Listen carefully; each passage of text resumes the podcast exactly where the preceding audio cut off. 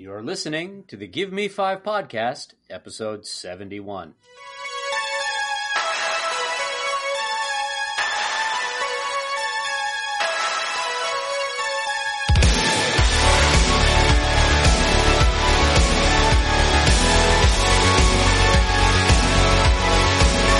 This is the Give Me Five podcast, a semi entertaining show about very entertaining things. My name is Rob, and as always, I'm here with my co host Greg Hello, Rob. and Jimmy. Hello, Governor. We discuss pop culture, entertainment, and sometimes a little bit of nostalgia. This week on tap, we've got Fyre, the greatest party that never happened, Punisher, and Hamilton. Yeah, We're pretty we're pretty diverse this week. I think so. Oh yeah, we're like really usually covering the horror bases. and Star Wars and like fart jokes. This time we've got I'm like, sure there'll be some of those. yeah. there, there was one already, but Are you trying to say we're going to be intellectual and thought provoking this week? I don't, I don't see that happening. We have listeners that come here for something completely different than that. All right, guys, this is a review show, and there will probably be spoilers. We will try to avoid any major twists. So if we're talking about something that you haven't seen, read, or listened to yet, then use your own discretion. Well, um, and is there any news out there? Like, you guys see anything that you found interesting this week? There is. Uh, yeah, I do. Do you want to go first, Rob? do you Well, want me to go first? I, I s- I see that Greg stole my topic, so I'll let Greg go talk ahead, about do it. No, go ahead and do it. no, You you do do it. it. Go for it. this is funny. This is hilarious because I, I found this and I sent it I sent it to you guys and I was just completely amused by this. Apparently, there was a young man who actually won a science fair by proving that Tom Brady was a cheater. So amazing. and and you know, science aside, because he didn't actually prove that Tom Brady did anything wrong, but he did in fact get some data to show that deflated or underinflated footballs travel farther. They don't just provide a better grip. You, it's not just that you can grip them better, but they do in fact fly farther. And he, he actually won. He actually won his science fair with this presentation. But some of the best things about about this, and I love this kid. Uh, this kid's name is uh, what was it? Ace Christopher Ace Davis. Davis. Christopher Davis. Uh, he goes by Ace, I guess. I don't know. I said- In the article I read, it was Christopher Davis. Oh, okay. I, I so I guess he goes by Ace because the article I found called him Ace. Um, but the the greatest thing about this is when they asked him for you know like why he did it, he says, and I quote, "Because I hate Tom Brady. He's been accused of cheating before. I want him to get caught." it's funny, and people are tired of watching him in the Super Bowl, and Julian Edelman takes steroids. I'm, not, I'm not sure how Julian Edelman got pulled into that. Wasn't he suspended? I thought this was I don't think, I don't Absolutely think is Edelman even on the team anymore? yeah, he is. He he was a big reason why they were able to beat the Chiefs. But it oh, uh, this kid is my hero. And he goes on to say Julian Edelman pushes everyone around. Gronkowski gets shut down. Gurley. Oh, this was his prediction for the Super Bowl that Julian Edelman pushes everyone around. Gronkowski gets shut down. Gurley runs for two touchdowns. Brady plays terrible with three interceptions. The Rams win thirty to fourteen. This kid is my hero. That's actually funny. That kid was not wrong. Julian Edelman used Yep. PEDs. Yep. Yep. Yeah. Um, for those in not in the know, uh, Tom Brady is a quarterback in the National Football League. He is married to Gisele Bündchen, Bunchton, the Victoria's Secret model. Um, and I'm tired of seeing his face everywhere. So and he's ruined football as we know it because every rule that has been made over the past five or six years to protect the quarterback is because he got a boo boo and whined about it. Yeah. Um, Yeah. but on the same note, uh, there was the local Pittsburgh affiliate that during one of the press conferences earlier this week labeled under his name and said, you know, he was talking and they did the Tom Brady um, lower, Lower third. third. on the bottom of Mhm. the screen. The Tom Brady and underneath it, it said known cheater. and this was uh. KDKA, which is actually the first television slash radio station in in the entire country. Hmm. And they ended up firing the guy that controls the the, the lower thirds or ty- types the captions. oh, because they have really? Yeah, they they did have to fire him because you know they're like we have to remain you know, I guess fair and even when it comes to that. And Yeah. they say so he was he was let go. However, I'm more than happy to invite him to join us on the podcast and label things for us. Yeah, they're gonna have to fire that operator for the uh, roadside uh, signs in Dallas. That uh, have you guys seen that? No, well, Uh, it depends. I saw the uh, one for the Saints. No, no. There's one on a sign in Dallas that says um, "tire flatter than a Patriots football." Dial nine nine nine. So Oh, I think fantastic. everybody around is having fun with that, and I don't Mhm. doubt Uh, they got caught doing it before. They got caught fil- filming other teams' practices. I think Bill Belichick, Tom Brady, just uh, please hang it up for for the good of everyone else. I wonder if that Pittsburgh, uh, the the Pittsburgh news guy for the one thirds would have would have kept his job if he'd have just said accused cheater. Probably But he is a known cheater. he is. Well, but it was never. I think it was because he was told to write something else and he did something different than that. But Ah, he he might have lost his job there, but he's now a national hero. What what what does the what did the um, what was his message for Tom Brady? I just kid? read this. Yeah, and it's hilarious. Uh, they asked him if he, yeah, they asked the kid if he had anything to say to Tom Brady. What would he say? He would say, "Give me some, give me some of your money. You don't deserve it." I love this kid. again, again, that kid is Uh, my hero. Yeah. Um, I, I have a little news. Um, I was camping this past weekend. It was intense. He did not get murdered by chainsaw wielding hillbillies. It was it was intense and it was intense. Yeah, that's the direction I was going with that joke. So I appreciate that, Rob. Greg Oh, just kind of just glossed ruined it. over it. Sorry, Yeah. sorry. No, it was good. Went camping with Kerwin. We played a lot of badminton and chopped a lot of wood and played a lot of hacky sack. It was a really good time. And Star Wars, Galaxy of Heroes. I I did, and then I felt bad, and then I felt even more bad when I realized how much data I was using because there was no Wi-Fi. Oh, I was like, "Oh, damn it!" And I got like the shakes after a couple of days. um, I do have some unfortunate news. Uh, the legendary creature artist Matt Rose has passed away. Now, you may not know Matt Rose in name, but you will know his work if you've seen it. We have discussed Monster Squad on this show several times. Um, Matt Rose actually was responsible for the uh, creature uh, creature effects on Gill-man. So he sculpted, you know, Gill-man, and he worked on several other films such as Predator, Aliens, Harry and the Hendersons, and Beetlejuice. So the the world of creature effects has lost an icon. Uh, may he rest in peace, Matt Rose. Some unfortunate news one of his colleagues posted on Facebook after a, a lengthy and emotional tribute to him. He said, God damn it, Matt, we still need you. So, again, sad loss for the creature effects world. Certainly uh, was my kind of uh, path that I was I was going towards uh, that led me ultimately to what I do now. All right, so my next little uh, news story here is something I've been looking forward to finally getting a full length trailer for for quite some time. Uh, there was a book written about the Norwegian church burnings um, that happened, I believe it was early 90s. Ninety three, I think. Yeah, around there. Um, that was centered around the rise of black metal, Norwegian black metal. And I can remember reading an article about this in Spin magazine when I was super young. And I was absolutely fascinated by it. Um, I do like some of the bands that kind of came out of this. And to see it in movie form, uh, be really interesting. And it is coming out here very early February. It is directed by Jonas Åkerlund, um, who directed a movie that I just watched while I was waiting to record the show, Polar, that we'll be talking about here very soon. Now, there is one very, very obvious uh, thing wrong with the movie. So I, I Greg, cut why in don't here. you? Yeah, go ahead. Yeah, I'm gonna, I will cut in here because you told me this trailer existed. hmm It's kind of mid conversation. And I was like, oh crap, because I the book is not available on Audible, and I'm I'm been kind of busy because I've I have the other book to read, so I haven't had a chance to read the book yet. But I know the story. I've read Mhm. many articles on it, and I've listened to many podcasts and true crime things about the church burnings.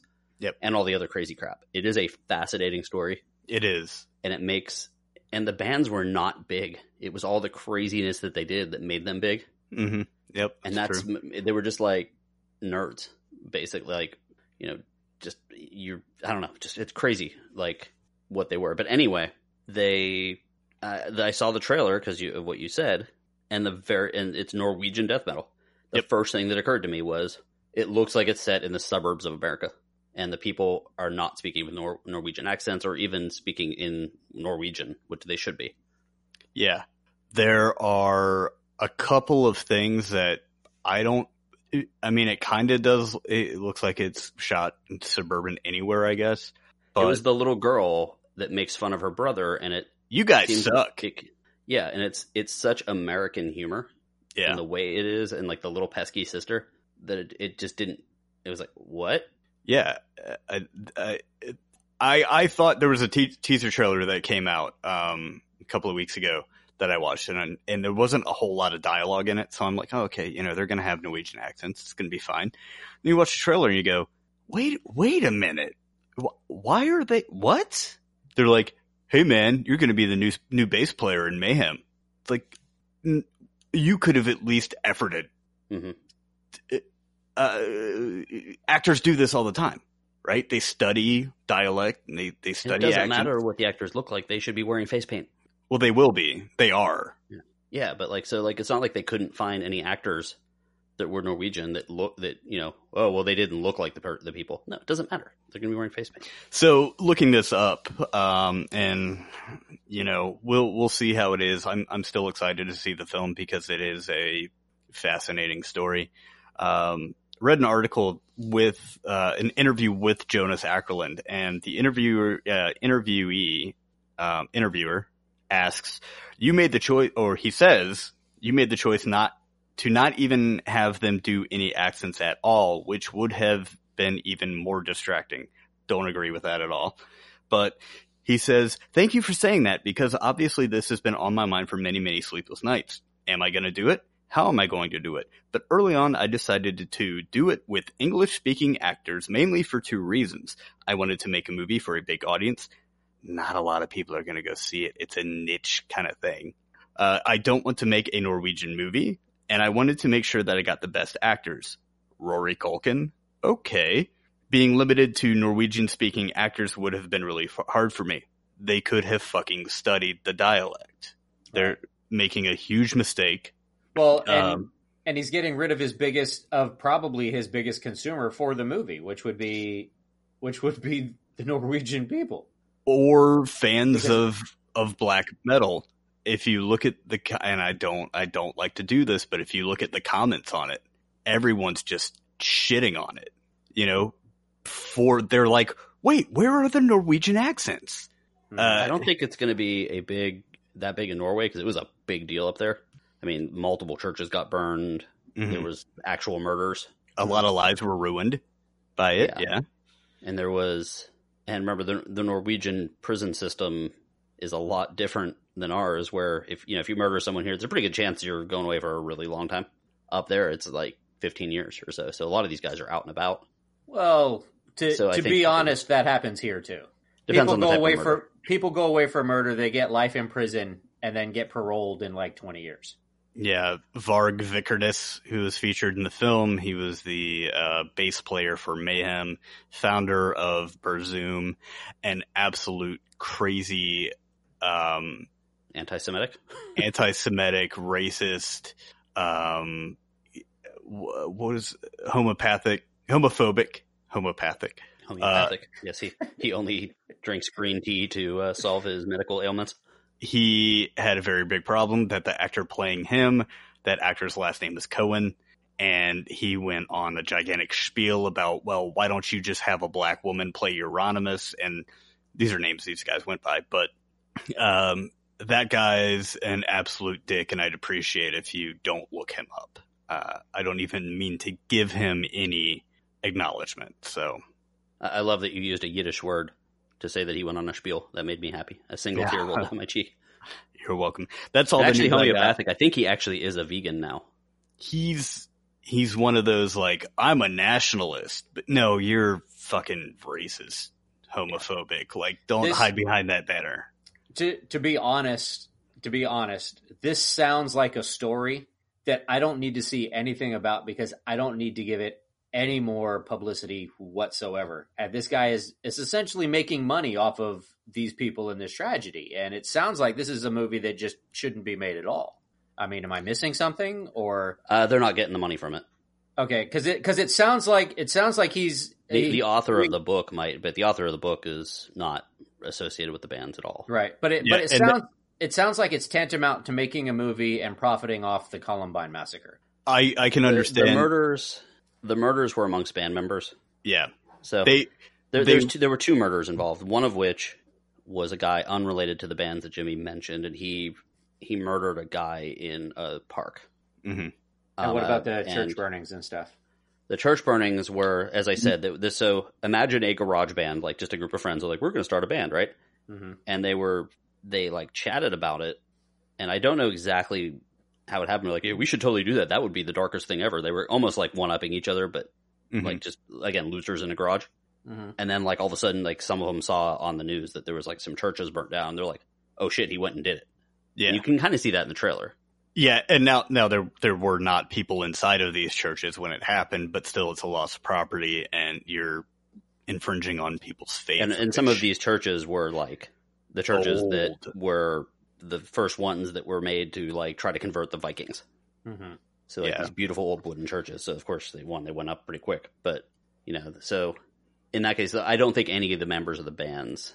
No, they're not. And even when contacted by the producers of the film, uh, representatives of Burzum and um, Mayhem, and some of the other bands from around then said, you can go screw yourselves because you're not using our music in the movie. So they're not even getting royalties or licensing from it. So they could have, but it wouldn't be the metal thing to do, I guess. And if you guys want to know more about it and give no money to these guys whatsoever, but it's a fascinating story. Of course, the book was what Jimmy. Lords of Chaos. Okay, the and then- the movie. And if you look up uh, the last podcast on the left, uh, uh, Norwegian death metal episodes, Mhm. which was actually only earlier this year, or sorry, late last year. It's fascinating, and it won't. And they basically make fun of these guys, and they do it. They actually do a much better Norwegian accent than any of the people in the movie. which nobody does. Um, and there's a documentary called Until the Light Takes Us, which came out several years ago. I've seen that. It's it's a very well done documentary. Um, if so, Rob, if you you know, I don't need to see this movie, you can watch the documentary or check out that podcast. So, like last week, what we're going to try and do is we are going to try occasionally and go back and revisit some of the things that we've talked about in the past. Mm-hmm. So this week, um, I think we're going to revisit what we talked about last week. Actually, a very quick revisit. Sure. So we'll we'll it was, address it was kind of weird because, It was how it, yeah. how it lined up perfectly, how the timing came out. well, we- as you yeah. guys might know, if you go to the our website on our Libsyn page, basically what happens is I, I'll put little ads because if you see something that you like or you hear something that you like, you can go and just kind of buy it from Amazon right there. Mhm. It's usually the cheapest option, and as we've said a million times, you get a little bit of we get a little bit of money from that. And so this time I went to check out Willow, and it said Willow pre uh, pre order. Like, huh? What? So I looked, and we our episode released on um, the 28th of January, and apparently Willow is being re released on Blu-ray on the 29th. The 29th, the following day. Super crazy how that timing kind of worked out, isn't it? That is, and let me um, kind of add on the heels of that real quick before we we dive into that uh, the topics and everything going forward. Um, I saw that uh, they shall never grow old, or they shall not grow old, is being Mhm. released on Friday in a wider release.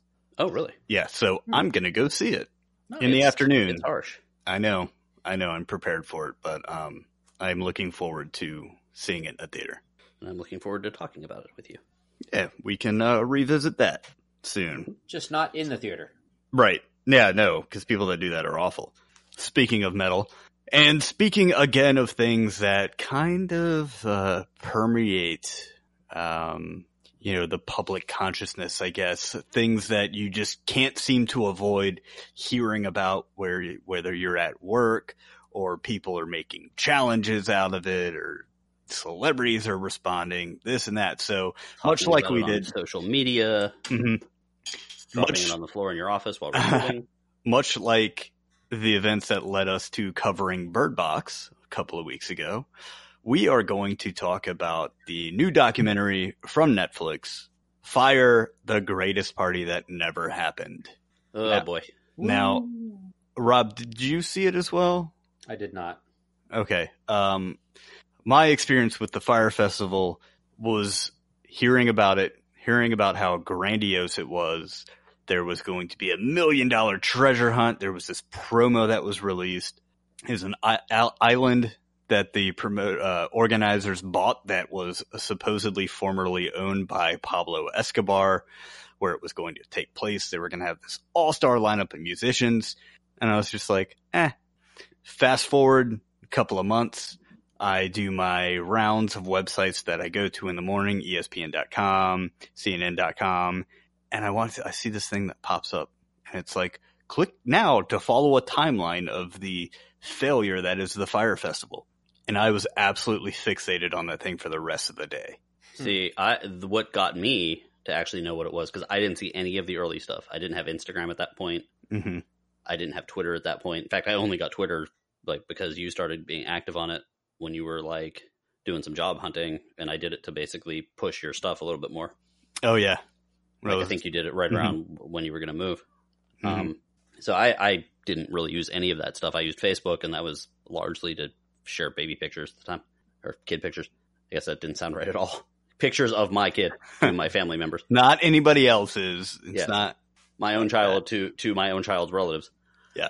and then I saw this picture of a very sad looking sandwich with two very sad looking slices of cheese and what some people would call a salad or what I would call lawn clippings Yep. in a the styrofoam box. infamous picture that really just kind of brought it to a grinding halt, brought it into the to public a- attention. Um, from there, it really caught fire. Eh, Huh? see what you did there. Thank you. So that was being shared everywhere. and That's you know, it just everybody's talking. Oh my god, did you see this? Did you see the concierge tent? You know, did you see the the line of people? Did you see them fighting over things of water? Uh, You know, it- that was just going on all day. Um, and now we have a, a documentary, and the fine folks of, at Netflix have presented us with a very good documentary, in, um, in my opinion, and uh, you know, refuse to um, give the organizer Billy McFarland um, any money. Did you do air quotes when you said organizer? Hmm. I struggled to find the word. Um, Uh, air quotes organizer. yeah, air quotes, organizer, promoter, Douchebag. Con man. complete con man, um, as Marc Weinstein called him. Uh, Marc Weinstein was a, a concert promoter. He's kind of a multi entrepreneur. Um, he called him an operational sociopath, um, which I thought is a, a very fitting term for Mr. Billy McFarland. Now, Hulu actually gave him $250,000 for an interview. Shame on you, Hulu. Don't give a Yeah. con man that kind of money. Referencing back to something Rob said earlier in this episode, yeah, I I don't know what I feel about it. The only, the only thing that makes me feel a little bit better about that is I'm guessing all of his money is been Going to be garnished. paid out. That the term Yeah, all of his money that he makes for several years is is going right to the people that That he he fleeced. scammed. hmm and and rightly so. Um, this guy is just a raging con artist, um, without feeling. Rob, if you, have you seen you've have you seen anything about this or even seen this guy? No. Oh well, I, I mean, I've seen the I I've seen the the documentary on Netflix. I've kind of scrolled past it. I haven't Okay. watched the So- the thing. But, So it, when I say the term douche canoe, Mhm. I It cannot applies to him. not see his face as I say it anymore. Like that's Gotcha. exactly what I see. Yeah. Yeah. Um, so this guy that we're talking about, Billy McFarland, uh, total trust fund baby, um, ha- was involved in several business ventures before Fyre Media, which was a app or service that was supposed to um, be able to allow people to uh, direct access to booking artists and models for whatever event that they were having. Um, he, Just just to go, I, I was laughing because I was thinking about like as you were trying to find the words. yeah, One of his ventures, I'm trying not to swear as much, is why I'm like, mm, one, one of one of his ventures was, and this is how stupid uh, Americans are. mhm. Really, uh, like wealthy American, like young people are. Is one of his ventures was literally a metal credit card shaped object that attached to the back of your actual credit card, so that your credit card could look like a black card, like the the high end American Express black card or whatever Mhm. because young people weren't allowed to get that card or they didn't have the credit to get it.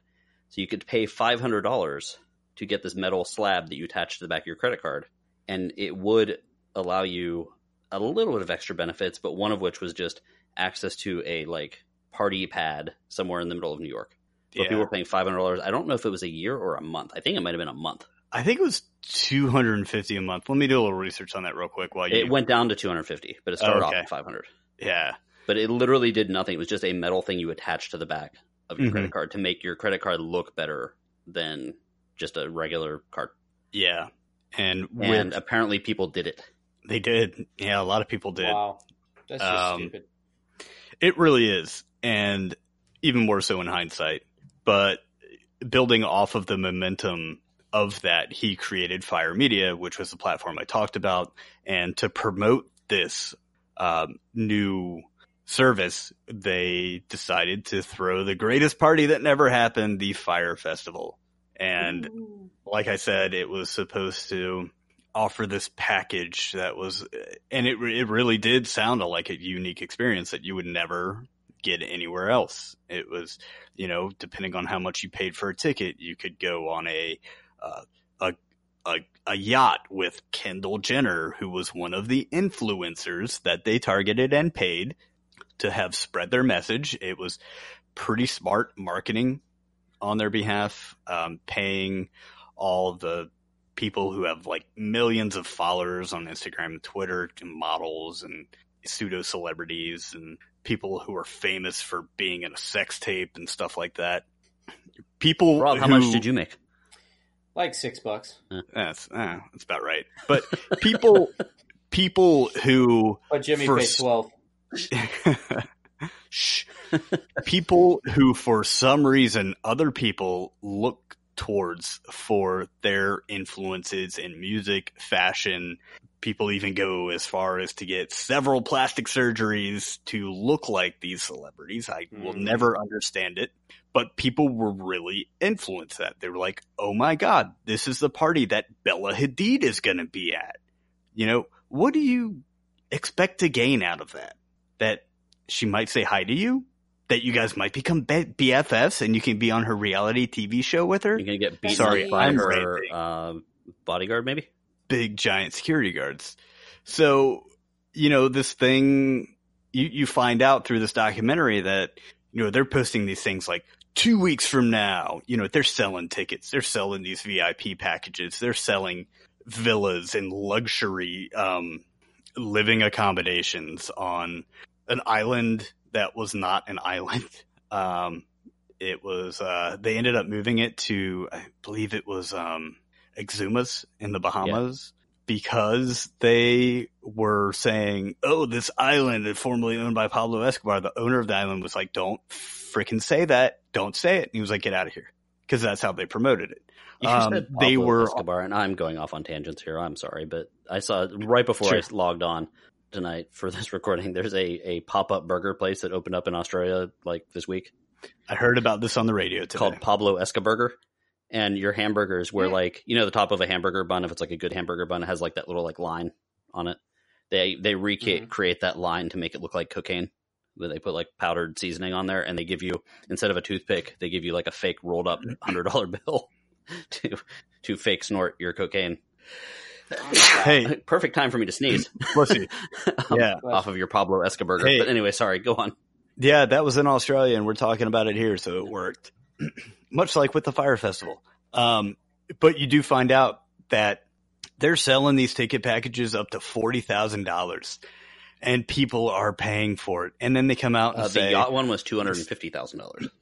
There you go. Um, so you know, they uh, they they then send these emails out to people who had purchased tickets because they sold out of their general admission tickets in like 24 hours. Um, they then start to offer a little, what do you know, a little black tiny credit card that goes around your wrist. Um, that it was suggested that you load, you know, several thousand dollars on. Um, and they're, for some reason marketing this and then uh, people who are working for Fyre Media are like, you're doing this in a place that really doesn't have a good infrastructure or a good wireless communication. Like, really? But hey, they're that whole time, money, money, money, money. So with like two weeks left before it, they don't have any of this. They end up using uh, leftover FEMA tents uh, From for one of the this, hurricanes and. Yeah, it was a mess. yeah, there was a raging storm the night before, and you look at um, first-hand account video. The mattresses are just on the ground, and people are just like running to grab tents because at some point the crowd was like, "Where the hell's our tent?" And Billy McFarland goes, "Well, if you have a ticket, just go find one." Wow. People are like running towards them, and it's total Mad Max chaos, and people are like hoarding water and like hiding things, and just what a complete disaster. I mean. Were there any Great. were there any uh, deaths or hospital There- visits as a result? There were no deaths. Not, no. There, If, if there were any deaths, it um, would have been because of the several hundred unpaid Bahamian workers that worked for an entire month straight and never got paid. And the people that Ah. the people in charge of it, very almost happened. from the people that were actual scammers to the like low paid people that were just like social media, you know, tending to the Twitter page, stuff like that, that didn't that also didn't realize it was pretty much a scam. They Yeah. could have all been murdered and but they got out. So no no one no one died except there were people stuck there for a while and had to basically hop flights back to Miami. Not only did you, not only did you have people like Bella Hadid and Kendall Jenner, like we mentioned, you had uh, Emily Ratajkowski and numerous other people posting about this. So a lot of people were influenced by that. And the other Is big part that I hate all of those people? I know nothing about it. I, I hate them. I do too. I mean, but there were uh, there was a music festival happening at the same time, and that was what brought what drew a lot of people towards it too. Although I have heard of two bands that were supposed to play on this. Greg, what was the lineup? Uh, I don't have much of them listed, but the one, okay. First of all, me, big music fan. Also, a very diverse music fan. For the most part, I will see most music con- music festivals if it's in my area. And there were three bands that I heard of in this thing. In fact, Really? I googled some of the names today of some of these bands. One of which I'm scared to say because it sounds a little bit like a, uh, a offensive word. But I, I I I knew Blink One Eighty Two, I knew Migos, and I knew Major Lazer. The headliner was something called Good Music G dot O dot O dot Music, It's which it turns out isn't good. even a band. It's it's Kanye West's record label. Mm. So I'm guessing it was kind of like a a thing. insufferable human being. But if anyone is willing to pay two hundred fifty thousand dollars to go to To an island, Kanye see- West or the organizer? Kanye West, both of them. if anyone is willing to go to an island and pay two hundred fifty thousand dollars to see Blink One Eighty Two, I mean, I guess no one really deserves to be scammed, but Mhm. you're an easy mark because Mhm. honestly, I had fifteen dollar tickets for Blink One Eighty Two, and the concert was in Tampa, and I had a little bit of a headache. I'm like, eh, I don't I guess blame you because that would have made your headache even worse, and you might have died because they suck so bad. I hate Blink One Eighty Two. I hate. oh, and them. I'm guessing I- Ja Rule played as well. I've heard of him. Ja- I, I know that I know the name, but I don't know any of their music. Blink One Eighty Two. Yeah. I, I guess Ja Rule was supposed to play as well, but he was one of the he was the co-founder of the Fyre Music Festival or the Fyre Festival. Uh, somehow managed to avoid any charges um, as of right now. But he is seen because in this documentary, Billy McFarland told the, his people to record everything, and they're just drinking the whole time. Him and Ja Rule have always got this a beer in their hand. There's a scene where Doing Bill- that thing where they kind of hold it low by the neck. yeah. Uh, Billy McFarland himself passes out on the beach in the middle of the day during one of their shoots. Um, they're always on a yacht. They're always on jet skis and they're always pumping it up and just being douchebags. Um, and the uh, whole recording thing really came back to bite Billy McFarland in the ass. Mm. So to kind of kind of sum it up, I know we're going a little long here on it. Uh, what eventually happened in the backlash of this? Billy McFarland was sued in a class action lawsuit um, by some of the attendees. Further investigation uh, placed him in jail. He was released on bail, and then what's he do on bail, Greg? He hopped it. Nuh-uh. He didn't. Hop I it. have it muted because I've got a um, snorting hippopotamus behind me. Yeah. All right. So well, I, I'll I, tell I him. can't. She actually, she actually walked out. She stormed out of the room when I called her a snorting hippopotamus. Well, poor Emma.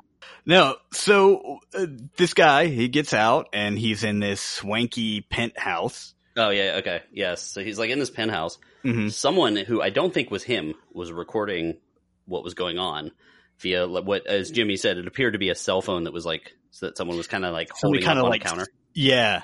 It, Like you know, I- someone like puts one end of their cell phone on the counter and records and like pretends like they're just holding it weird. Yep.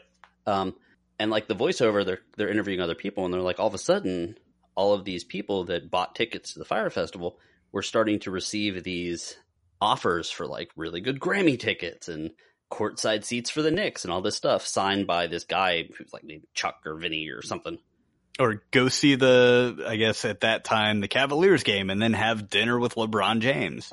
You work for a company that does like marketing, you get the marketing materials too. So like the people that work for the company that was this big scam company were getting emails that were also going out to other people on the mailing list.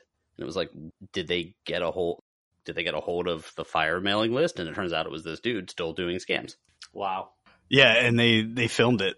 This this guy, the Frank guy, was so bold to come up there and be like, "Yo guys, what up? This is Frank. Blah blah blah. We got exclusive pre-order tickets to the. Gra-" They were selling tickets to the Met Gala, which you can't get tickets for.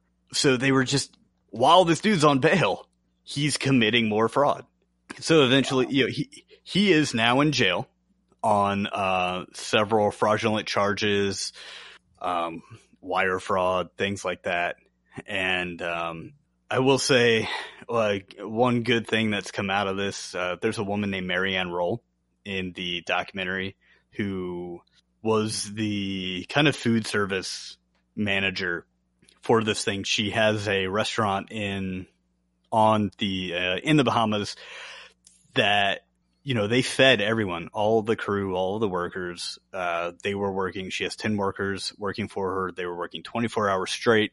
Um, she had to drain fifty thousand dollars of her own savings, and that was her entire savings, just to pay her workers. Uh, there was a crowdfunding effort launched that has raised over two hundred and fifty thousand dollars for her, and she selflessly, selflessly, and very kindly has agreed to, out of no pressure by anyone, but has agreed to distribute that among the people who have still gone unpaid Hmm. um, on the island, which is uh, a very cool thing. It's a very human thing. Um, parts of the documentary are very hard to watch. Towards the end, there is a uh, debriefing interview that is also recorded, like everything else, with some of the Fyre Media crew, in which Billy McFarland tells them, "Hey guys, I'm not firing you, but you're just not going to get paid for a while." At which point, a lot of the employees are like, "No, no." You know, I keep on, on bringing this to me, and I'm like, I'm trying to think if I would ever come close to getting scammed by something like that. Like, first of all, I could care less about, you know, VIP experiences. Just, I mean, I do the VIP things only so that people don't touch me. I I think I think when you say VIP from now on, you need to say it just like that. Yeah, I should, I should. But like, I'm pretty good at doing my research on anything that I plan on traveling to go see, Mhm. and that's any distance. Like, if something seems too good to be true, you you got to do more than just look at the one website that's marketing it and believe freaking I go, Emily. "Hey, man." Is that how it's pronounced? Yes, Why is there like exactly eight J's in there? Like, what is up? I don't know. I don't even who is that?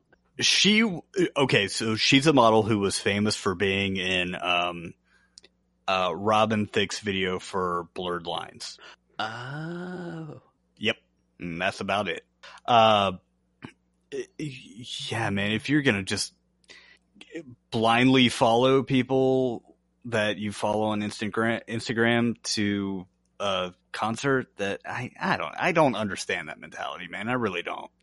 So there you have it. If Thank you were you, Jimmy. interested at all, check it out. It's a good it's a good documentary. It's freaking Uh, it's well done. Yeah, and it's very yeah, it's very fascinating. We said last week, and we said it again this week. There are going to be some changes to our format. So now we present you with a snap decision after the topic is read. Sneaky.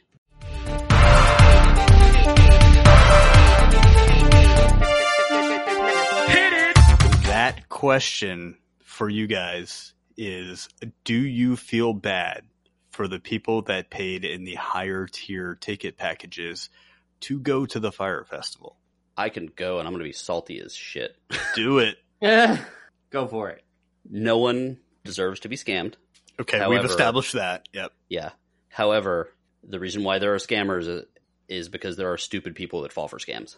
hmm And if you are willing to fucking spend two hundred fifty thousand dollars to see Blink One Eighty Two, because you might have the opportunity to see uh, uh, Hailey Baldwin, whoever that is, in a bikini on a yacht five hundred yards offshore through some binoculars. Behind like six huge guys in security. Yeah. Yeah, is Hailey Baldwin Al- Alan or Alec Baldwin's daughter? Somehow related, she's married to Justin Bieber. I'm sorry that I know that.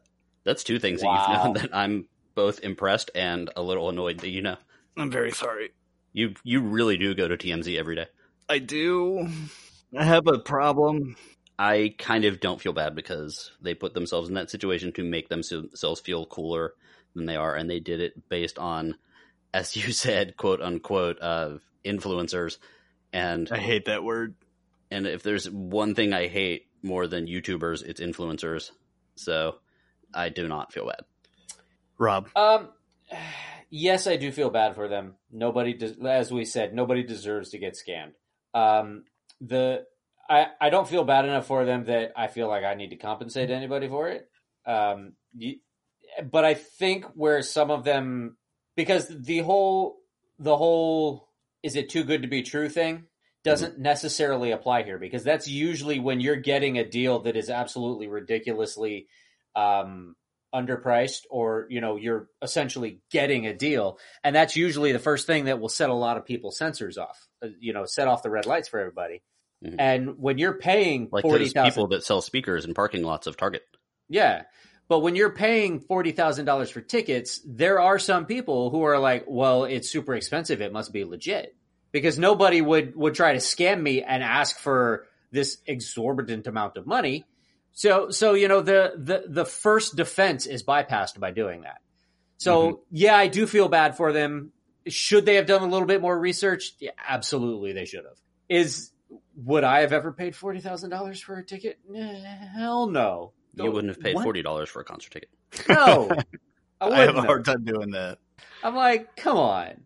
But nobody deserves to get scammed, and so yeah, I, I do feel bad for. Him. Hold on. Rob feels not- bad because Rob feels bad because he didn't see the part of the documentary where the one um, bro was talking about how he peed on all of the mattresses, so he didn't have any um, neighbors around him in his tent. Yeah, that's true. I forgot What a- about that one. I feel significantly less bad for that guy Me too. because he was like high fiving. He's like, "Yeah, man, we like this sucks, but like we didn't want any neighbors in our tent, so we like pissed on a few of the mattresses and tore the tents up so no one would go near us. Yep. Like you're making a bad situation worse. Be a normal human. And a lot of people did that. So that you were can feel bad for anyone but that dude. Oh yeah, yeah. and and my thoughts on it, I've kind of already said it. I, I really don't. Um, sorry that you're out that kind of money, but I always kind of go back to the thing like if you got that kind of money, you can uh, write a check to the Bahamian people because uh, a lot of them are still without paychecks. So you know, um, yeah, man. Anybody who was like, "Hey, dude, Kendall Jenner is gonna be at this thing on this island, so we should go." How, like, what is wrong with you? hmm You didn't deserve to be scammed, but you're probably fine with parting with that amount of money, and uh, hopefully, it was a learning moment for you. since we're going classy, I had the opportunity to go ahead and see a musical, and it is a big time musical. It is Hamilton. Okay, I have questions. Okay, well, let me do this real quick. If you guys have not heard of Hamilton out there, first of all, I'm not going to really talk too much about the musical because there's so much press about it. There's so much stuff you can go find it. hmm But just so you know, just so you guys know the sheer popularity of it, listeners and you guys, uh, Hamilton was a smash hit. It took Broadway by storm with 16 Tony nominations. It won 11 of those. It won Best Musical, Grammy for Best Album. It won a Pulitzer Oh. and seven Drama Desk awards, as mu- as well as other uh, awards as well. And the like the it was sold out on Broadway forever. Actually, it still is. And then it went on tour. This, I believe, is its third tour hmm and it does, of course, tell the story of Alexander Hamilton, uh, from his, who I up until I read the book. Actually, as soon as the the musical became became popular, I got the book because I'm not a big fan of musicals, but I am a big fan of history. And I was like, well, what's so interesting about this guy's life? And it turns out his life is fascinating. Is it? So he was he was born on a um, a Caribbean island. Uh, coincidentally, he was born during a concert festival. Uh, he was conceived in in some poorly constructed tents. I so don't think knew? that's correct. No, there was a, a Kanye West concert. Anyway, no, he was uh, the island Nevis or Nevis, and hmm he was um well the term they use in the show, and it's I mean it's technically the true term, but he was a bastard. Was it Um, intense? It was intense, and he basically decided to leave the island after base after running. I think he did the books for like a sugar plantation, and then he left the island and went to New York and became a lawyer and was Washington's right hand man and fought in the Revolutionary War. And then he basically created the Treasury Department, and he's one of the only non presidents on the on money. I think he's the only non president on money. And he would have most likely been one of our presidents, except for he had a little bit of a dalliance with a with a married woman, What's that and word? he was also married. A dalliance. I never heard that before. Really? Yeah. he could not uh, keep his uh, little Hamilton in his trousers, and he slept with a woman, and turned out that she was a con artist. Mm. See, we're actually tying things in. She was actually a con artist with her husband, and the husband's like, "Look, I won't tell anyone that you slept with my wife if you pay pay us some money." And, we do this on purpose, guys. Really, Yep. we promise. and then uh, they thought that they're like, "Oh, well, since he runs the treasury, where what are, is all this extra money going to that he's paying out to people?" But it turned out that he was using his own money. That they were Jefferson basically went to him and was like, "What is the deal here?" And he released a pamphlet saying, "No, no, I wasn't stealing your guy's money. I was actually paying off with my own money, paying off a a woman I slept with." Um, so it led to him not being able to become president, and then of course the famous duel, uh, which we will get to. So, Mm. Rob, uh, just I, I asked this question to Jimmy earlier, but I think I need to ask it to you as well. All right. When's the first time you heard of Alexander Alexander Hamilton? Alexander. Alexander. When did you la- first hear of Alexander Hamilton? Um, in grade school because he was a president or something. He was not a president. No, he was the founder Right. of the treasurer. My Yeah. response was grade school as well. Like the first time I, re- I I had heard about him, but the first time I really He's on the ten dollar bill, him? isn't he? yes, but the first time I ever really thought about him was this right here. Who shot Alexander Hamilton in that famous duel? All right, let's go to the phones and see who's out there. Who was it? Hello, for $10,000. Who shot. Excuse me? Hmm. Aaron Burr. Hold on, Let me drink some milk. I'm afraid your time is almost up. Aaron Burr. I'm sorry, maybe next time. Aaron Burr. Got milk. So that right there was the first time I really ever like got him into like my common lexicon. Mm. Was with the the got milk commercial with uh, Aaron Burr and that weird looking guy. Not to be confused with Raymond Burr. Definitely not the same guy. this thing takes off, and I of course had heard the album uh, due to certain wives who listened to it a lot. So I was like, okay, it, could it possibly live up to the hype? And that's really the the angle I wanted to approach it. Here was like, did it live? Did it live up to the hype? Especially considering I'm not a big fan of musicals, but I am a big fan of history. Mm-hmm. Like, if you said see something about Alexander Hamilton, it could either be a musical or a straight up like play. I would have picked a play, but now after I saw it, it was it was fantastic. It was really good. I I'm gonna be honest. I didn't even know until you just said it that the play Hamilton was about Alexander Hamilton. I Wow. just But- thought it was a. I just thought it was a clever name. I was like, I'm not. I'm not going to see it because he he ruined Moana. Yeah, you, you were not a fan of, of the musical stylings of Lin Manuel because that's you didn't like Moana and you didn't like Mary Poppins. So Hamilton here, the music is really good. It's it's it is hip hop and rap, but there's some some R and B influence stuff. There's a lot of different influences that go into the music. And uh, do, yeah, you, do you have a question about that? You paused for a moment. Yeah. What? The, the music is rap and hip hop. What? Yeah, I'm not kidding. It's it's not a joke. Well, okay. Uh, he got Lin Manuel got his start doing a, a show called In the Heights, which was a little more lined up with rap and hip hop, but basically all of the quote unquote rebels are are kind of aligned with you know rap hip hop. Uh, King George is in there. He kind of does the little interludes, and he's he's remarkably funny Mhm. in those parts, and he's he does the more traditional musical type music.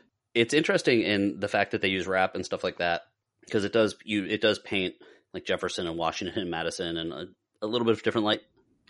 I, I, all I can just picture is some old white dude in a powdered wig coming out and starting rapping. See, that's why like they epic actually, rap battles. So he- this is actually you guys have gone down two different paths that are actually very interesting. So first of all, anytime there's any sort of debate, most notably debate about like how the hell are we going to pay back all of these soldiers that fought for the revolution when we don't have a money system and what type of money system they should use, they actually do it as a rap battle. And it's awesome. It's really good. So it's like Hmm. so it's like Jefferson versus Hamilton doing that and like Jefferson is remember he's uh, he's kind of painted as a he sort of dresses like Prince, which is not too far off. All right. like purple velvet and stuff. And Yeah. he remember he wasn't actually here for the Revolutionary War. He was in France at the time. So at the Mhm. end of Revolutionary War, he comes back. He's like, "Did I miss anything?" Eh? And then immediately kind of takes control because he was just a wealthy dude that went to France. Now he was helping over there. He was trying to get French fighters to help us, but he they do like a rap battle, and there's actually a drop the mic moment, so it's good there. And your comment of like these like old white dudes in powdered wigs rapping and stuff like that, uh, they do a completely you know interracial or diverse cast. Mhm. Um, the only white person in the cast is King George, and there's and a few of the the dancers that have other parts here and there. But and at first I was like, okay, well, why? And it would not have I, it would not have worked if they didn't do that. It just there's something about it because it allows you to think about the story without thinking about how silly a white dude in a powdered wig looks like wrapping around and bouncing around. Hmm. Um, in fact, uh, like Washington, George Washington was is was Asian, um, Korean actually. Yes, he was. Well, in the show, he was Korean, and so I thought that was interesting. You, it's honestly, I had to go look at what the people actually, other than Washington, of course, I had to kind of look at what they look like again because you kind of got used to like what like Aaron Burr is like this very tall black man. Like that's not Mhm. right, and it, it just I don't know, it just works very well. Oh, it it it must. It it's it it sounds very bizarre. Yeah, Um, I I when I it should not work at all. yeah when I first realized this I was thought. about yeah when I realized it was about Alexander Hamilton, I just pi- picture people walking out being like, "I founded the treasury," and just being like, "Nah," you know. But uh, yeah, it, it sounds interesting. I'll have to uh, watch somebody's uh, footage on YouTube. Yeah. because I can't then- afford a ticket. Yeah, one, and one little thing, like there's of course some sad moments. Of course, we've talked about it briefly earlier. Hamilton did die in a duel, and knowing like the real story and all that stuff, and like him and Burr were running into each other all the time. They had law offices next to each other. The duel was about basically Burr ran against Hamilton's father-in-law and defeated him, and then in something that's very different from today. Wasn't a foot race. Uh, no, in a, it, for the governorship of New York, I believe. Ah. Something that's very different from today even though Hamilton, wow, even though Hamilton and uh, Jefferson were on completely opposite sides of things, when Jefferson and Burr both came to Hamilton and said, "You're still well respected because you actually got the country out of debt after the war. Who are you going to back for the presidency?" Um, Hamilton, even though he was in Burr's party, he supported Jefferson and caused Jefferson to win by a landslide. And then a few other things happened where Burr, that's why Burr challenged him to the duel. But the reason being is that there's, you know, that line, if you don't stand for anything, you'll fall for, for everything or something like that. Yeah, it's what Rambo said. Yes, it's what Rambo said, but everyone always attributes If you don't that. stand for something, you'll fall for anything. Yeah, and everyone attributes that to Alexander Hamilton as that being his quote, and that is one of the reasons why he said why he did not follow Burr is because Burr had no opinions. His opinion was whatever was the electorate's opinion, and so Hamilton wouldn't support him. Uh, but I did find out today that was never actually Alexander Hall- Hamilton's quote. It was first ever actually attributed to a guy named Alex Hamilton, who is a British journalist. Oh, So people All right. constantly get it mixed up with Alexander Hamilton, but the first time it was ever put in writing, at least, was like in the 1920s. And then, of course, again, uh, apparently Rambo. Yeah, uh, it was really good. Um, it was heartfelt. The music was good. Uh, for me, a non-musical lover, it was kept me interested and made me want to uh, go back and do more research. well, awesome. All right, guys. So our next topic is going to be The Punisher. For those who are not aware, Punisher season two has been released on Netflix, and it is, I would dare say, it's pretty much as good as the first one so far. Greg, what do you think? I actually agree. I think it's pretty good. It's and it is really far removed from the first one, especially in location. Like they went as far away from the true Punisherness of like gritty New York stories. At least Well, the but it. the, I was going to say they're bringing it back though. Yeah. Um, the the we we haven't finished the entire season yet. Neither Greg Greg or I have finished the entire season, but we have gotten to the point where they're actually returning to New York. So about so- halfway through. Right, right. And uh, I I really really enjoy it. I really wish that that what was her name? The bartender. I wish she could have had a bigger part. Maybe she comes back later. But man, it really it, that this season is really showing what a shit show Frank Castle is. Yeah, like Like- episode one like was everybody who knows him is just forget it. yeah, he so first of all, a very unlucky dude. Oh, Second of all, God. yeah, episode one was basically Roadhouse. In fact, I think someone was talking about it on a chat that we have, and I think I, I sent a, a GIF of uh, a GIF. Sorry, No, it's Jif. Uh, Jif is correct. but it's I, I never know which is the right one. I usually say GIF, but I know that's why that's that's why it's easy to remember that Jif is correct. but Jimmy would be logging on and yelling at me if I said it both ways. Anyway, besides the point, I sent one of uh, of Peter Griffin doing the Roadhouse. because that's basically what it was. He was in there. There was like a, a group of like thugs that were messing with this bartender, and he kicked everyone's ass in a remarkably brutal fight scene. Which Mhm. I think we should just be aware that it's not. They're not going to be that many more of these series, but anything on Netflix involving a, Mar- a Marvel character is going to have just really good, well choreographed, brutal fight scenes. mm-hmm. Because it's not that expensive to choreo- to do a good fight scene, but it is really expensive to blow stuff up. So I think they're getting the most of the action by making it kind of close quarters fighting, which is fine with me. And and I love that that we have moved on from the the hero, you know, gets into a brawl with 16 guys and comes out unscathed. I Mhm. love that we've gotten away from that because Frank Castle really does absorb a lot of punishment. but on boom. Exactly. The the Punisher artist that I used to like a lot. There was a, a couple artists that would draw the Punisher, like uh, John Romita, who drew him very flat faced and like his Mhm. nose. You could very clearly see it had been broken multiple times in the comics, at least. Mhm. And you know, if you were doing what you were doing, you're not going to stay pretty. You're going to take some punishment. No pun intended. Yet again, you're going to get punched in the face. You're going to get shot, stabbed, beaten, garroted, whatever. Limbs broken Yeah, forced to go to a concert festival in the Bahamas. All of these things. Do they for forty thousand dollars. At any point do they play Punishment by Biohazard? They do not. Although That's they a should. shame. Yeah. Yeah. Was it Evan Seinfeld? Is that? Was that his Yeah. name? Look at me. You But- go. Yeah. Also on Oz. Anyway, Yeah, you guys can. I'm gonna go listen to Biohazard right now. you have fun. They uh so he his face is messed up. The the makeup work they do on the scars is really good. I was noticing Yeah. that today. So uh Rob, you mentioned the one girl, the bartender, but what did you Mhm. think about the other girl, the the one that was kind of coy about her name and age and all that stuff? Honestly, I No, I you to actually lie to me. Could you lie to me? I, I oh she was fantastic. Uh, You know, okay, there you go. No, in in the beginning, I found her to be really annoying, and and I realized that you know that Frank has kind of kidnapped her and held her against her will. But I mean, he's basically keeping her alive, and she's saying like "f you, let me go." At this point, any of the violence that he has perpetrated has been protecting her. Right. He's he's he's basically saved her life on like three or four different occasions at this point. point, and I, I I just she's she's super annoying, and I didn't actually start to appreciate her.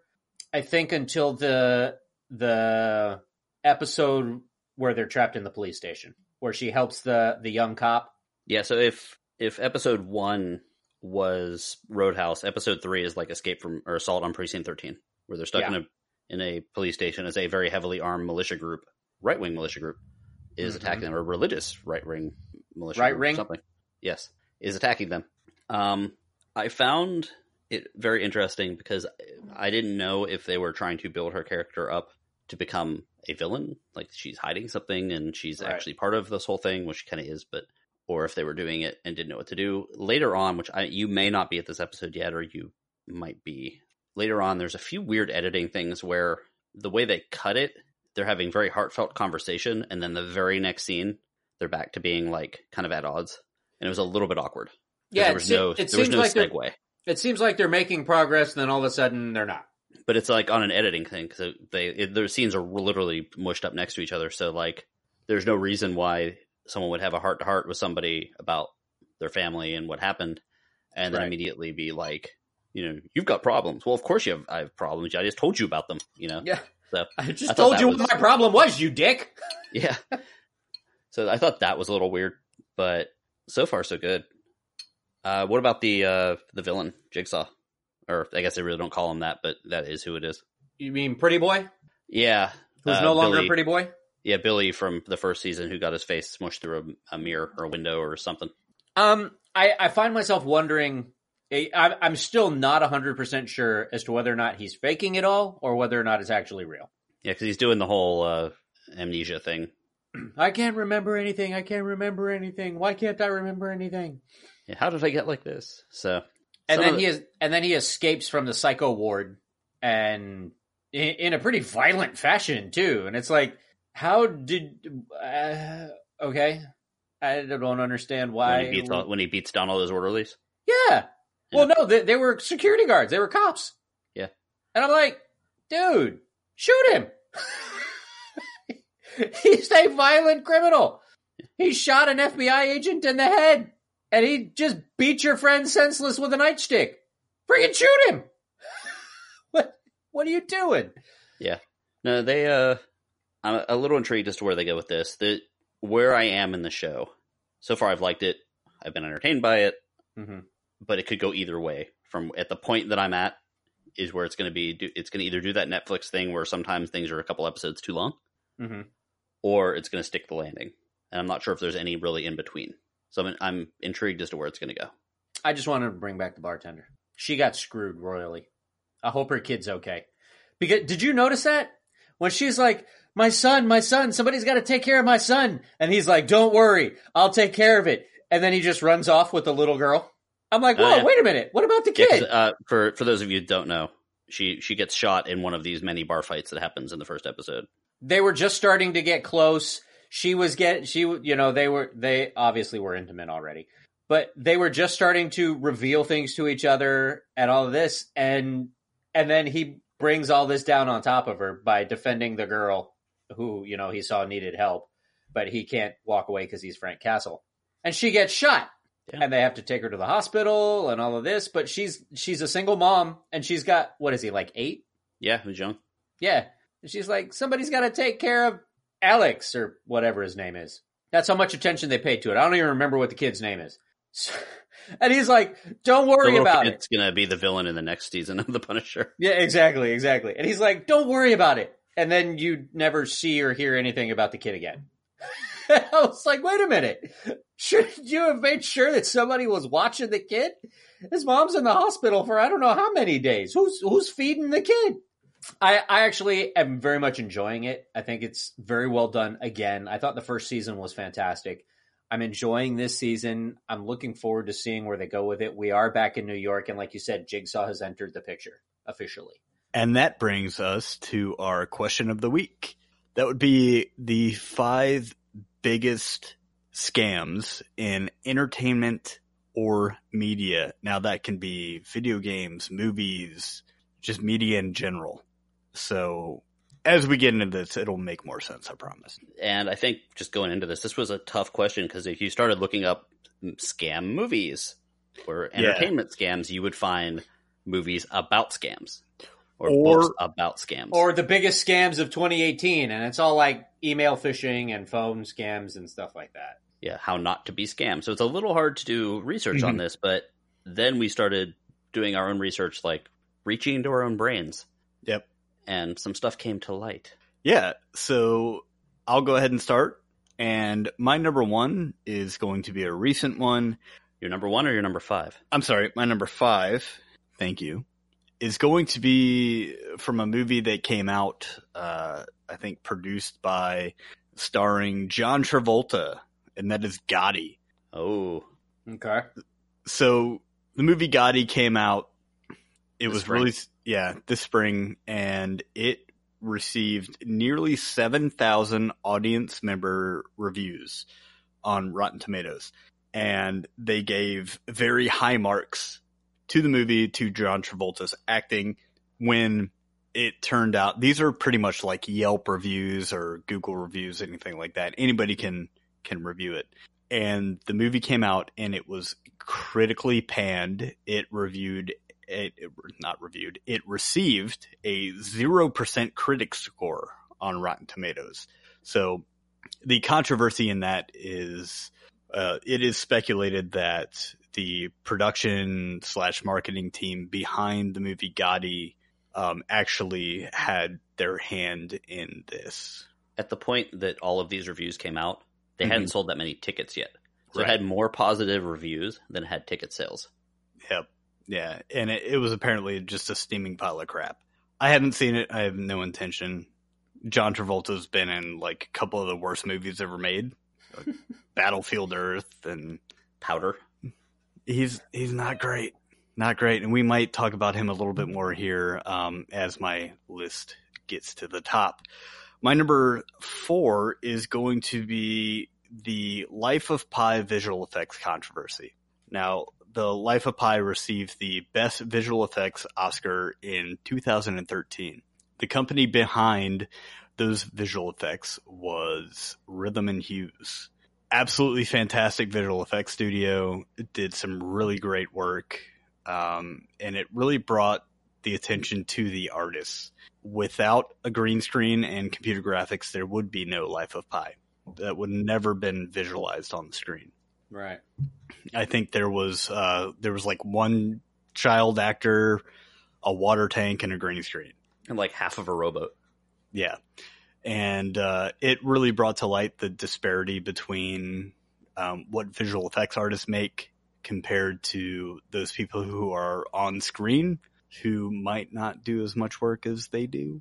And there's a, a big coming together of visual effects artists across the world, um, changing their profile pictures on social media to the green of the green screen.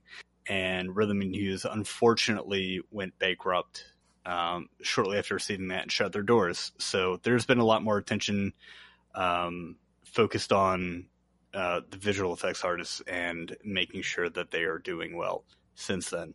My number three is going to be one that directly impacted me, and that is the Ticketmaster controversy um, with Schlesinger and Associates versus Ticketmaster. Uh, five tic- Ticketmaster customers filed a class action lawsuit uh, claiming that Ticketmaster's order processing fees and UPS exped- expedited delivery prices of tickets are excessive and deceptive. Uh, Ticketmaster settled out of uh, settled with that, and they ended up giving out vouchers to concerts to appease the masses who were affected by them. Basically, anybody who purchased a ticket through Ticketmaster between 1999 and like 2013 or something like that, and they were all just it, it, it was very messy. Um, the vouchers that they issued were just like for tribute bands. Like, I, I could have possibly tried to get one to go see like a cheap trick tribute band on like a Wednesday in Tampa. yeah, I, I could have seen a Journey tribute band, um, like on a Sunday night at House of Blues, but I I would check it every once in a while, and I don't I don't really think I paid too many fees in that, but it was pretty big. Um, all ticket vouchers are closed now, so uh, never got to see anything great from that. But uh, my number two is going to be Fyre. The Fyre Festival, obviously, we've talked about at length. Um, so not much more explanation needs to be there. And my number one, I, I think um, because of the, I, I know what your number one is because we talked Mhm. earlier, yep, and I'm pretty sure that I need to uh, napalm death whenever you say what it is because of their severely large amount of lawyers. okay, So your number one is Scientology. there you go. okay, now continue. So no one that I know um, can really afford to be in this fake religion that was created by a subpar sci-fi author and valor stealing um, individual by the name of. Do you want to cue it up? I, I do, I do, I do. Um, go ahead. L. Ron Hubbard. that was terrible. That- that did not work at all. We're gonna get Ron sued. Hubbard. Yeah, Oh well. that's fine. Come after me. I don't care. You guys are full of shit. Uh, the man, you're playing me off like you did to the Yeah. the, the visual effects artist at Rhythm Hues on the 2013 Oscars. Uh, the church refers to L. Ron Hubbard as a military hero when the official military account deems his service as substandard at times. Um, look, it's fake religion. Uh, you you buy into it to progress throughout levels, and uh, it is uh, something that a, a lot of Hollywood people feel the need that they you know they have to belong to it, and uh, I think it's one of the the greatest scams of the century. So that's my list. You're not wrong. Thank you, thank you for that validation. Yes. Well, one of one of the ones I was gonna do, I had completely forgotten this person even existed. But I was like, oh, the the woman that you would call up, the the Jamaican woman with the the psychic, and you're like, me now. and he's like Miss Cleo, and it went down a, a rabbit hole. But she actually got bumped, and another one that got bumped was actually Milli Vanilli because I figured someone else here would talk about it. But my number five, I, I'm gonna go with Mockbusters, which are movies that they release usually direct to video around the same time as another movie comes out, like another bigger, big budget movie, in hopes of possibly getting some people who rent and buy it, thinking that it somehow hit the movie theater. Atlantic Rim. Yes, Atlantic Rim. Uh, Paranormal entity. I I got some here. Uh, let's see. We got Atlantic Rim. Uh, Snakes on a Train. Oh God. Uh, Android Cop. Wow. Apocalypse Z. Frozen Land. Oh God. The Chop Kick Panda, of course. And, of course, uh, Transmorphers The Fall of Man. Wow. Yeah. So those are those movies that they, and again, as I said earlier, if you're stupid enough to get scammed, fine. But at least these people are only losing like three dollars to these things. But these ridiculous movies, I've actually seen Atlantic Rim because it was featured on the Mystery Science Theater most recent season, and it's gloriously bad, um, very bad. So that's my number five. My number four is the King of Kong. I did not write down the guy's name, but the guy that had the record for the highest score on on uh, King Kong. They did a documentary about him, and he was, of course, a very weird guy. But it turns out that he most likely did not actually have that score because he was using an emulator, and emulators work in a different way than the actual like stand up arcade game, and it's easier to fake the high scores on the emulator, and Yeah. more so it's easier to time it because it's the way they work it's actually working on a, a more less of a random pattern so you can jump at right times and all that just based on other things. So i don't know exactly the science behind it but he was basically a fake and they made a whole documentary about him. Didn't affect as many people but just one of those things. Uh my number three i'm going to the book world and that is a million little pieces by james fry or james frey uh do you guys remember this guessing no Mm-mm. Um, didn't they? Weren't they making a TV series out of it?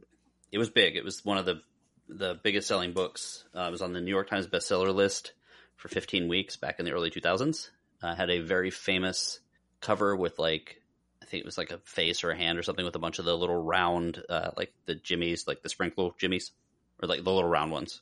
Mhm. Um, but basically, James Frey wrote a book. He was an author. He wrote a book about a drug addict. It was a fiction book, and it didn't really get picked up by any com- any publishers. So he said, "Oh, this is the true story of my life." It had a bunch of fantastical tales about crashing into police in a car and doing drugs and doing all and like going through withdrawal and peeing on things, and it was just it was a, cra- a crazy story if it was real. Uh, it was selling okay. Then Oprah uh, put it on her book list, and it was one of the first living authors that she ever put on her book list, and it completely blew the hell up. So everyone was reading it. You know, they said that you could go, you would go on trains, and everyone was reading it. And as I said before, it was on 15 weeks on the bestseller. It was number one on Amazon forever. Hmm. And then people were like, "Oh, well, if this person ran into a cop with his car while high on drugs and spent 82 days in jail or whatever he said it was, there should be some sort of record of him." So they did some research, and it turns out that he made up most of it. What a dick. Yeah. of course, went from top of the world author, can't wait to see what he does next, to you know writing uh, after school specials. Um, number two, same as Jimmy's Fyre Festival. We talked about that way too much, so we're good. And my number one is one of the back in the day, one of the most famous scandals of all time. That is the game show scandals of the 1950s, in which uh, many popular game show game quiz shows were basically finding the contestants that they liked the best or hated the best because that's good TV too Mhm. and we're helping them stay as champion. Uh, one of the people, Herb Stempel, was the current champion, and they decided they liked the way Charles Van Doren looked better, and they basically fed him the answers and had someone lose on purpose. He was a little annoyed because he had to lose based on uh, the movie that it was like the question was like what movie won the Academy Award, and it was like his favorite movie, and he had to say the wrong one but it led to five big game shows being canceled and that's a big deal when there's only three networks back then and that's five shows over three networks and that's the only things people watched um, and apparently back when this happened in the 1950s between 85% and 95% of all people of all adults in america knew about the cheating and it caused them to actually have to pass laws about game shows and stuff like that so that would be my number one Nice. Very good. All right. well, I've I've also scraped five together. Um, uh, I think at number at number five, I'm going to go with one that's not entirely a scam, but it kind of is, and that's the the infamous day one patch. Um, oh famously, that's, a good- there. What's that? that's a good one There, famously, there are a couple of games that at release, at, at least in t- in today's world, where you you buy games and you buy games and then you update them via an internet connection. Um, famously, there was one not too long ago called Assassin's Creed Unity that was basically garbage for sixty bucks. Like you literally could not play the game. You would plug it in, and your character would get stuck in background somewhere because the coding was just absolutely horrendous. I'm Like going would- through that right now with the Lego Ninjago game, which is the first game my son is ever playing. And Really? I'm, I'm horrified because he keeps on thinking he's doing something wrong, hmm and it's annoying to me because I, I keep on I'm like, no, dude, you didn't do anything wrong. Like it spawns you in places where you're going to die immediately, and it keeps on spawning you there. So like we have to restart it every ten minutes. Wow, that sucks. Yeah. And and so th- th- there there are many features of games like that that that they are literally just unplayable. There's nothing you can do. You have to wait for an update if they ever update it because I think they just gave up on Assassin's Creed Unity if I'm not mistaken. They just pretty much washed their hands of it and said, "Oh, well, you know, we'll better luck next time. We'll try again. We'll try again later." Mhm. So I'm gonna go with uh, the day one patch as my number five. My number four, I'm probably gonna do P.T. Barnum in general. He made a living off of scamming people. Yep. So he's he's got to be on my list. I'll put him in. And and his scam started with uh what was her name? Something uh height or hate or something. I'm not sure. Still haven't seen that. Any- anyway, he he he bought a slave that was that he touted to be a 161 year old slave who served George Washington, and he he toted her around and sold uh sold admission for people to to come in and see her withered body and hear the stories about little George. So yeah, it was it, it, he's Yet just- another just- callback to earlier in the episode. Joice Heth. Joice Joice Heth. That was the slave's name, and he he just wasn't really all that good of a dude. and then, of course, wasn't wasn't he the one with the Fiji mermaid as well? Correct. Yes. Well, he's also the one that said um, elephants have such thick, thick skin that they don't feel pain. Ah, Yeah, not a great dude. Yeah, and and he's famously credited for the quote, "There's a sucker born every minute," but there's actually no documentation anywhere that actually has him saying that. So they're they're really unsure as to where that came from, but he's often credited with that, and and right, you know, fairly so. I mean, like we said, he was not a fantastic. My number three is probably going to be Keane's Big Eyes. Do you guys remember that? Um, the like painting. Yeah. The Okay. the artist who designed these these paintings of these people with the really big eyes. Mhm. He took credit for it for years and then it finally came out that his wife was the one doing all the work. She Oh, was yeah, the they, one who they made a movie about that called they Big Eye. did. They did. And she was the one who was painting it and it famously came out later, but that was like a big scam. My number 2 is probably going to be Fyre. We've discussed that. And my number 1 as Greg alluded to cuz it took I think almost everybody by surprise and that was the Milli Vanilli scam. And we've discussed that several times as well and I still remember when that came out. Okay, let's uh let's close it out here, guys.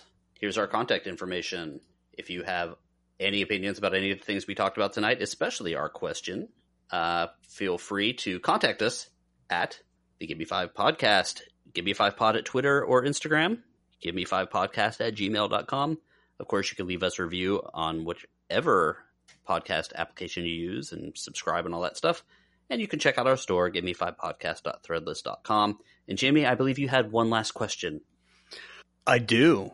So you guys are hearing this. The Super Bowl has already happened. We've recorded this a week before the Super Bowl. So I guess we'll we'll reconvene and find out who's right. But what are your guys' uh, Super Bowl predictions here? What are final scores, real quick? Well, a final score. Yep. So the Rams are highly flawed. The Patriots are good at uh, at finding flaws and defeating teams based on them. Well, cheating. Oh. Yeah. Yeah. The the Rams, however, have a great defensive line, and Tom Brady is a little bitch. hmm he is. Yep. So he does crumple like a uh, wet tissue whenever he's being Pressure. chased. I mean, not that I wouldn't, but you know, whenever there's some pressure. So I think because of the extra week, unfortunately, I believe the Patriots are going to win somewhere in the like 32 to 20 something range. Okay. Maybe a maybe a field goal, you know, 32 to 29 kind of range. That close, huh? Okay. Rob, what do you think? I'm rolling with my boy Ace. Ace. The the the 10 year old Yes. science major, What's Yes. your final future, score? future president. He said 30 to 14, so I'm going to roll with that. Oh, really? He did. Um, I'm saying 35-14 Who? Wow. Rams. Wow. Yeah. That'd be, I, I would appreciate that. Um, I do have a few other um, things that might happen. I do at some point think there will be at least two flagrantly bad penalties involving someone accidentally standing too close to Tom Brady. Okay. There will probably be at least one time when they cannot get they cannot find Rob Gronkowski because he's hitting on a cheerleader or a sideline reporter. Bro. And forget, yeah, and suppose and forgets that he's supposed to be on the field. And and Ndamukong Suh will actually rip off Tom Brady's leg and beat him to death with it somewhere in the third quarter. Third quarter. Okay. We're going to note Damn, that I should have gotten right tickets. now. I don't, want to be there for the game. I just go in at the third quarter. I heard some things. I heard something's going to happen that I got to see. Yeah. So when we come back to you guys, we'll see which one of us was right. Go Rams. I totally put money on that leg thing out there, guys. All right. And now it's time for the weekly rant. I got a lot of problems with you people. Now you're gonna hear about it. Rob, what you got? All right. Well, well, my rant. I, I got to tell you, it makes me feel like an old man because my one of the biggest things, and it happened recently, and I, I, I'll go over the situation that happened. What in the hell has happened to customer service in this country? I swear, I swear to God, for everything from from you know going out for dinner and getting called a liar by the waiter to to call in customer support on the phone. They don't give a shit. They don't care. And it's like we we called AT&T the other day and God bless him, he was trying. But it took us 20 minutes to get him to write down Jen's email because he couldn't spell her friggin' name. He's like, A- admittedly, I can't either. well, we were spelling it for him. Oh, never mind. And he's like, G, G, N, E, no, no, no, no, dude, G, E, N, uh, G, E, N, E, I, no, no, no, G, E, N, E, V, G, E, I, no, what, what are you listening to? Have you ever seen the clip of Peter trying to give his cell phone number to Consuela, the maid? No, but I do love Consuela. Sweet, sweet Consuela. watch that video. That was exact. I swear to God, that was exactly how this conversation went. And it was like, are you even listening to what I'm telling you? Do you do you not understand the word? my, my best Chris Tucker impersonation. Do you not understand the words that are coming out of my mouth? It's like what? What the hell, dude? I, I and I feel like such an old fart complaining about stuff like that, but it's like, I mean, come on. I I expect you to do your job. I expect you to do a job that you work. And that right there is why we have a rant at the end of the episode. Also, uh, am I? uh, Are, are we done? I think so. Okay. And I also got to give. Speaking of rants, I got to give a shout out to Jubles, who I did not give a shout out to last week. So there you go, Jubles. Jubles! You did not, Jubles. Thank you so much for your your ally. That was Uh, for you, Jubles. uh, thank you for being a great ally. I appreciate it. Good morning, good afternoon, good night. Thank you for listening.